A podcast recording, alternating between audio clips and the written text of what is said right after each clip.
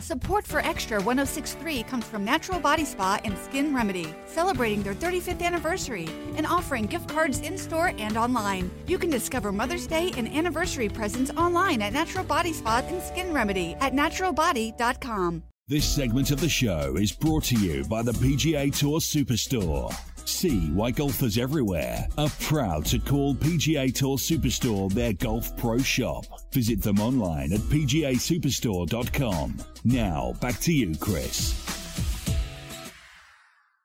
All right, folks, now back with me here on the French Lick Resort guest line is four-time winner on the P G A Tour, Tim Simpson. And let me remind you about Tim's background.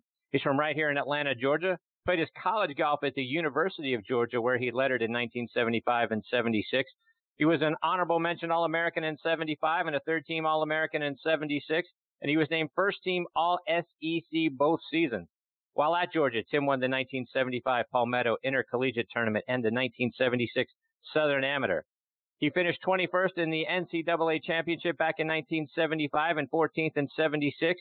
Turned pro the next year in seventy-seven. Like I say, he won four times on the P G A Tour at the eighty-five Southern Open, the nineteen eighty-nine U S F and G Classic, and back-to-back years at the Walt Disney World Oldsmobile Open in eighty-nine and ninety. He's collected five other professional wins, including five Georgia Opens and the Cacheron World Championship over in France. He had two top ten finishes in majors, both coming in nineteen ninety at the U S Open and the P G A Championship. He was named Comeback Player of the Year in nineteen eighty-nine. In ninety, he was named the Georgia Professional Athlete of the Year, and in two thousand four, he was inducted into the State of Georgia Sports Hall of Fame. two thousand six, inducted into the Georgia Golf Association Hall of Fame as well, and named Comeback Player of the Year on the Champions Tour. And I'm very excited that he is back with me again tonight here on Next on the Tee.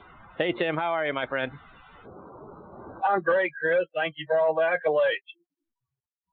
accolades. You're welcome. Tim, I want to start our time tonight. I want to get your thought quickly on the on the P G A Tour's wraparound season. I'm going to be talking a little bit about that tonight on the show. You know, when you were out on tour, this this seemed like this was getting into the time of sort of silly season, right? We had the, the Skins games back then. We had the Shark Shootout. We had the Wendy's Street Tour Open. Those sorts of things were happening or getting ready to happen this time of year. What are your thoughts on the on the P G A Tour wraparound? Is it is it good or is it too much of a good thing for the players?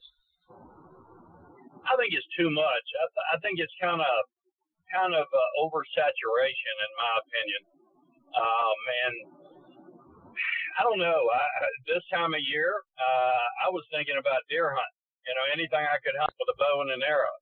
So, you know, November, December was typically, I mean, although it's not there yet, but that was typically our time to rest, rejuvenate, spend time with the family, do some hunting, go on a family vacation. And now it's like nonstop. And uh, I don't know. It's uh, traditionally you watch, it seems, the same players that play good in the silly season, and then they go into a slump uh, the first five or six months of the regular tour season next year. And in my opinion, I think the body's just saying, hey, I was looking forward to some rest. You know, and, and I, I think it's too much of a good thing, in my opinion. Yeah, that, that's, you know, was, was sort of curious. Like, you know, this time of year for you, you mentioned you were, you know, out hunting. But I imagine at some point your body needed to just take take a break, and you put the clubs in the garage or wherever for a couple of months and just let your body rest and recuperate. To continue to play almost all year round, I would think eventually would start taking a toll on your body, would it not? Absolutely. Uh, I think, you know, any physical therapists will tell you that you're much more apt to pull or tear a muscle when it's fatigued. And I think uh, your body just breaks down. I mean, you look at look at the best pitchers in the world, the major league. I mean, they have to rest. And, you know, rest them for three days or four days or five days, whatever it is. They're not throwing one hundred balls each day, staying sharp. You're resting. And I think your body needs it. But I tell you something, when – you know, back in the day, I played a lot of tournaments, and of course, you know, the kids today are in astounding shape, but we weren't in bad a shape in our era, and I would be honest and tell you that my mind took as much fatigue as my body. Uh, when I would come off the road after playing like three tournaments in a row, you wake up Monday morning, and it's the normal go, go, go, go, go, and then Tuesday, it was like you crashed. And Tuesday, Wednesday, Thursday, Friday, you just felt like you had the flu, or like, like I did in all these years with Lyme disease.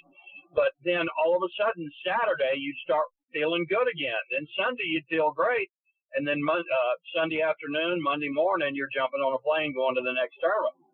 So it takes your body time to wind down and to recoup. I mean, you truly get mentally exhausted as well. And it's interesting that you mentioned that, Tim, because I read that you once said the hardest thing to do in sports is to play with a quiet mind so that you can let your body play instinctively. So now you got both of those things, right? Now you got mental fatigue and you got stuff going on in your mind. Talk about the challenges around trying to figure out a way to quiet your mind down. Well, as you, as you know, Chris, uh, Tom Kite and I were Bob Rotella's first students on the P G A Tour in, oh, probably eighty-three or so. And uh, I still, we're still dear friends. I still ask him questions concerning my competition archery. And, and you know, it doesn't matter what sport you're competing in, whether you're kicking field goals, throwing baseball pitches, batting, serving a tennis ball, it doesn't matter. It is all the same mind.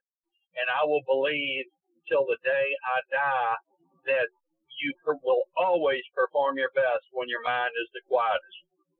And I battle it in competitive archery. I shoot bare bow. I shoot long bows and recurves. No sights, nothing fancy. And I can do a great job of keeping my mind quiet when it, there's nothing on the line. And then, you know, I shot in the World Championship last month, and it's like the mind's like, don't do this, don't do that. Make sure you do this. And your and your subconscious is saying, what in the heck? Leave me alone, you know? So it, yeah. it's, it's all the same mind. That's something you ought to keep in mind in the future, you know, and talking to people. It's all the same mind. It doesn't matter. You don't think when you brush your teeth. Probably the best quote I've heard in the last five or seven years was in a uh, sports psychology book, a self-help type book, and it wasn't written by Bob. It was written by somebody else. He said uh, someone asked him to describe the conscious mind. He said it's, it's quite simple. When was the last time you missed your mouth with a fork?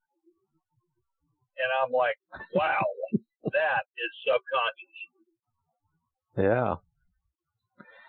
Tim, I want to switch gears a little bit. And, you know, one of the things Absolutely. that's been attributed to you, One of the things that's been attributed to you over the course of your playing career is what a great ball striker you were. You ask any of the, you know, the greatest legends of the game, the, the Jack Nicklauses and Lee Trevinos, Arnold Palmers, those guys would tell you that Tim Simpson was one of the great ball strikers, one of the best they ever saw. What do you attribute that to? What made you such a great striker of the golf ball? Two things, and it's funny that we're touching on a quiet mind. I think I had as quiet a mind when it came to the golf swing as anybody that ever played the game. I focused on target like a laser, and I trusted my swing. I had a very simple and repeatable swing, and I remember it wasn't the prettiest swing. My swing was never as beautiful as Tom Percher's or Payne Stewart's or some others, but it was just very simple. And whereas most players would get on for one or two weeks, you know, I would get on for six weeks at a time. And as you know, I, I'm not in the book, The Greatest Putters in History. And it was just, it was just a matter of if I made a few putts that week, I finished top five or top ten, you know. But, um, yeah, I think the quieter you can keep your mind. Now, obviously, you got to do your homework. You got to do your time in the gym, which is on the practice tee, you know, and you've got to develop a repeatable, efficient golf swing. I can't emphasize efficient enough. And I think, quite honestly, if if Jordan Spieth called me tonight and said, I'm just curious, what do you think is the matter with my driving? I'd say, without changing anything, I, there's one or two things I would change, but without changing anything, I'd back it down and start swinging eighty-five percent. I think the kids today overswing. I think it's it it's like we don't care if we hit it three fairways over. I'm going to be hitting a wedge back over the trees on the green. And my argument, Chris, and I think you'll like this, is if if you own a Ferrari and you run it at seventy-five hundred R P Ms all the time, it's just a matter of time before it blows up. That's much more efficient if you run it at a normal thirty-five hundred R P Ms. And me, the kids on tour today are just, I mean, it hurts me to watch them swing. After three back surgeries, my back don't like watching them swing. So, Tim, is, is that what you mean by an efficient swing? Is that the is that the R P Ms? Is that the, the rate at which we're swinging? Or what do you mean by having a more efficient swing? Efficient is repeatable. I swing repeated day after day, week after week, month after month. And I can remember all the way back in nineteen ninety, Golf Digest came to the T P C, and that was just the top one hundred fifty players in the world went off the money list. And they asked all of us to, to hit balls for them. And they took all kind of computer calculations and this and that. And I remember Tom Ness, who was on the Golf Digest panel for many years, he told me years later, he said, nobody, nobody was even remotely close to keeping the club going down the target line as long as you. He said the only person remotely close was Nick Price. And he said he was about two light years away. And that was wow. why I went, I mean, I played thirty-two tournaments a year, and I did a Golf Channel show, and I went um, from, um, I went seven years on the P G A Tour, two hundred twenty plus tournaments, and never hit a ball out of bounds. That's a lot wow. of straight driving. Yeah, it is. Yeah, a lot of. So, I wish I, I wish I'd made a few more putts. It's a, you, you hit on something a moment ago. You talked about, you know, you trusted your swing. Right? And I think that's a place where a lot of we amateurs get in trouble, right? I mean, since we're not out there beating a thousand golf balls during the week on the tour or on the uh, on the range and that sort of thing, we we second guess ourselves sort of mid swing, right? We decel, and that's when we start to chunk it, or we come out of it, or we're doing that because we don't trust what's going to happen. Do you have some swing keys or some things that you did that allowed you to trust it because you had that same routine over and over again?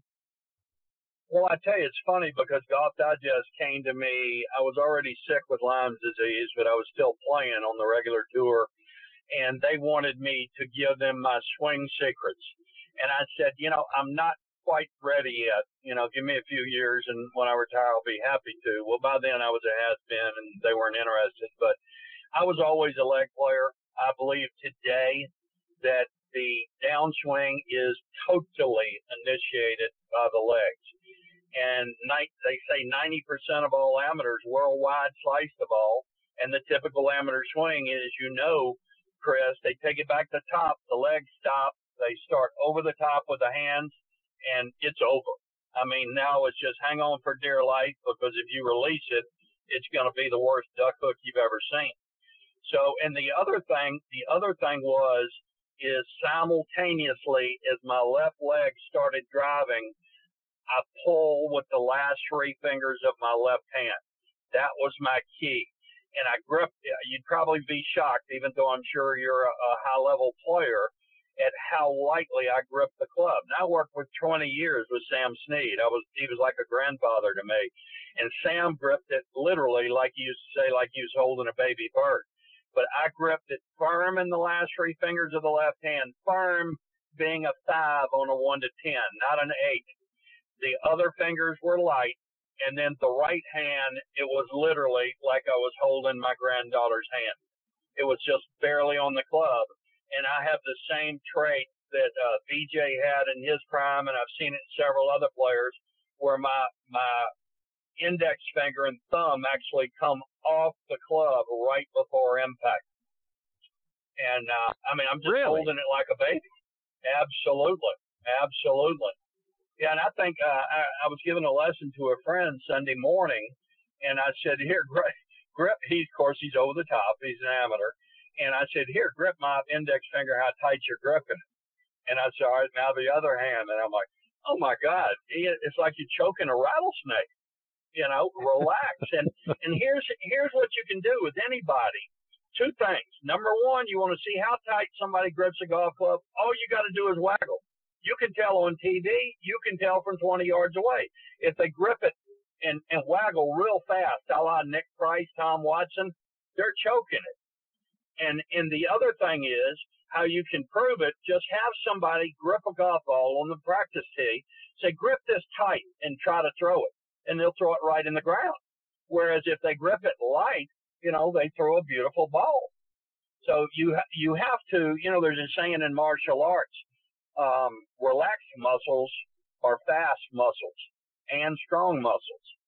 And, uh, I think, I think you, you watch, you look at Tiger. He, he looks like he could pull the club out of his hand. I watch it with a lot of young players. They have light grip pressure. I do love that. I just don't like the fact that, you know, one thing that's never changed in the game, doesn't matter how fast or slow you take it away, the club has to come to a total stop, reroute, change directions, and go again. And from that reroute or the start of the downswing, they're trying to go from a zero to one hundred twenty. And it's like, oh, my God, give me eighty percent. You know? You know, I mean, come on. Some of, Tiger Woods can't hit Lake Oconee, where I live, with a golf ball, you know, with a driver. It was like, I told people if this guy drove it one twentieth as straight as me, he'd have won three hundred turns. You know, it's just crazy. But, of course, he, he it's like I was telling Bubba Watson a couple of years ago and with some people around at a Bulldog Golf Day in Georgia. I told him, I said, Bubba, I can still hit it as far as you. I just got to hit it twice. That's great. Uh, Tim, you talked about your putting and how you wished, you know, if you could have just putted a little bit better. I, you know, I also read that that was sort of one of your big regrets uh, respect to mechanics of the game, was that your putting became too mechanical. Is that accurate? Is that what happened? Did you just got too much into the mechanics of the putting and not just stepping up and uh, putting the ball in the hole? You are one hundred percent correct. And, uh, gosh almighty, as much as I love Bob Rotella, he's like a big brother to me. We would argue and argue and argue about it, you know, and I'd say, you don't understand, my hands are shaking, you know, and he's like, Timbo, everybody's hands are shaking. I'm like, I'm the only guy out here with Lyme disease. I got a neurological disease. I'm not worried about three putting. I'm worried about knocking it in the lake, you know, but I think if I, it, Chris, if I had my career to do over again, I would do, I would do two things. I would, I found something three or four years after I retired, about three years ago, I, I found something that it was something mechanical that was wrong since I was fourteen years old in my stroke. And the first stroke I did it in the bedroom, I'm like, I cannot believe I was that stupid. But the other thing I would change, I would never l- listen to anybody that said I couldn't putt. It was like they had a patented line from the time I got on my on T V the first time on the P G A Tour until I retired from the Champions Tour. They'd say, Tim Simpson, great iron player, best ball striker in the world, can't putt. And you start believing you can't putt. And ironically, going back to keeping the conscious mind quiet, what I did so well, tee to green, buddy, that thing cut on like bright lights, you know, my conscious mind when I got over the putter. Instead of, Rotella used to say, Timbo, there's only two things you can do, go in or miss. Just relax and hit it. So anyway, I, you know, we all yeah. wish we had takeovers. I wish I had never believed or listened to, to them saying I couldn't putt. But if you think about it, they have to make an excuse why you're not winning fifteen times a year. You know, it's like I remember, uh, uh, oh, I've been on tour three or four years before I ever got paired with Ben Crenshaw. We were friends. But I'm saying he shot the easiest sixty-five I ever saw, and he wasn't making forty-footers. And we're going off eighteen T at the Phoenix Open, and I said, Ben, where the heck do they get this? You can't hit it. And he just started laughing. And he said, I don't know. But he said, you know, you remember I won my first tournament on tour, and then I went in a terrible slump for a couple of years. And he said, that's what it was. He said, everything I read, everything I heard talked about how bad I hit it. And, um, you know, everybody can't be a Tiger Woods and do everything, you know, just like Superman.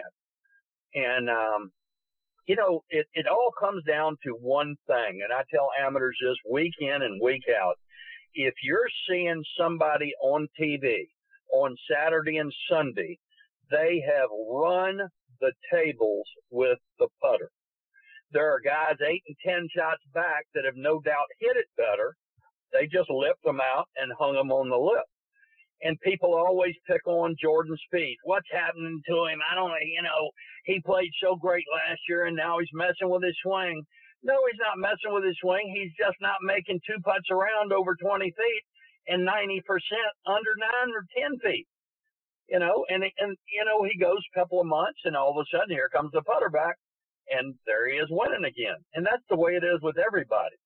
You know, unless you've got just astounding talent like Tiger or Dustin Johnson and stuff, where they can have their C game and finish top ten, and if they kick in a few putts, well, it's a win. Tim, before I let you go, I want to ask you about a couple of tournaments, that one that you won and one you were right there in. Your second P G A Tour win, I believe, came at the eighty-nine U S F and G Classic. You won it by two strokes over Greg Norman and Hal Sutton. And when I think of you and yeah. Hal Sutton, boy, I think, but there are two guys built very similarly, seemed like they had a very similar mindset, two guys tough as nails. What do you remember about battling Hal and then that golf tournament?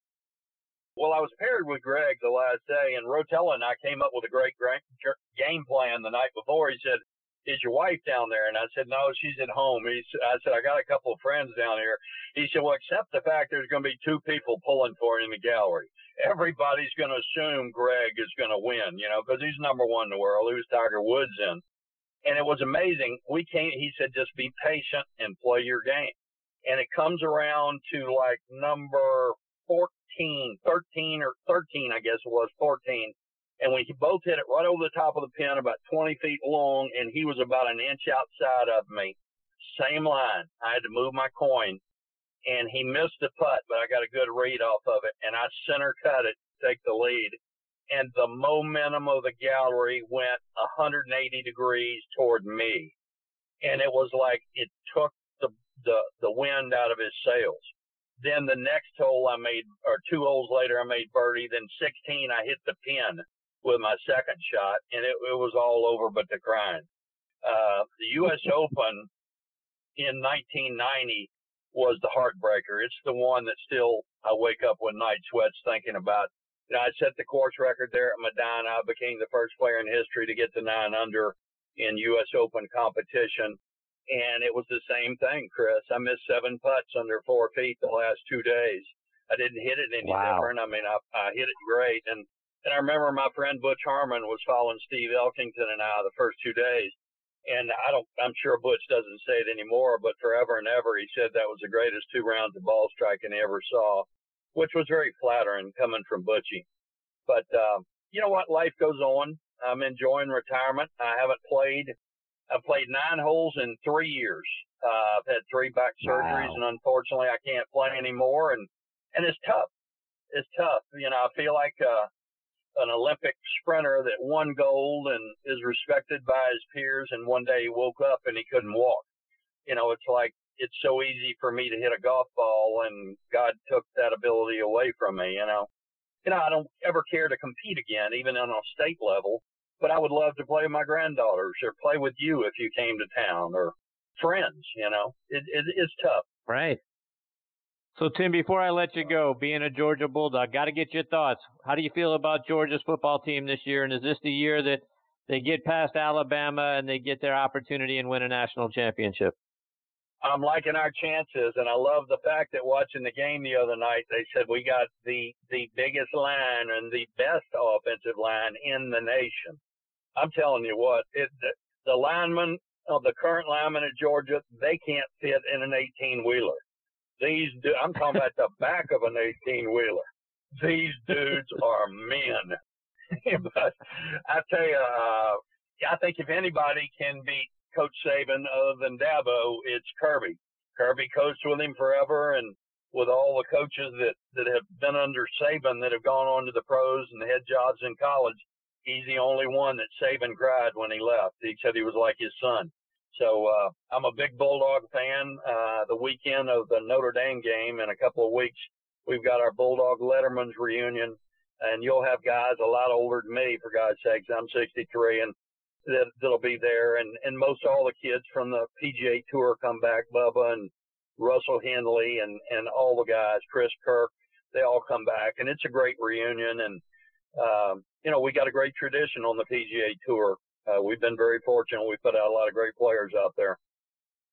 Well, Tim, before I let you go, remind our listeners, how can they stay up to date with all the great things you're doing, follow you on social media, and then come out and get a lesson or two, perhaps? Well, you can go to tim simpson golf dot com, and uh, I teach, love to teach. I'm the only top ten player, former top ten player of the modern era that teaches. I love to teach. I'm just too old to stand out there all day and do it anymore, but a few lessons here and there is fine.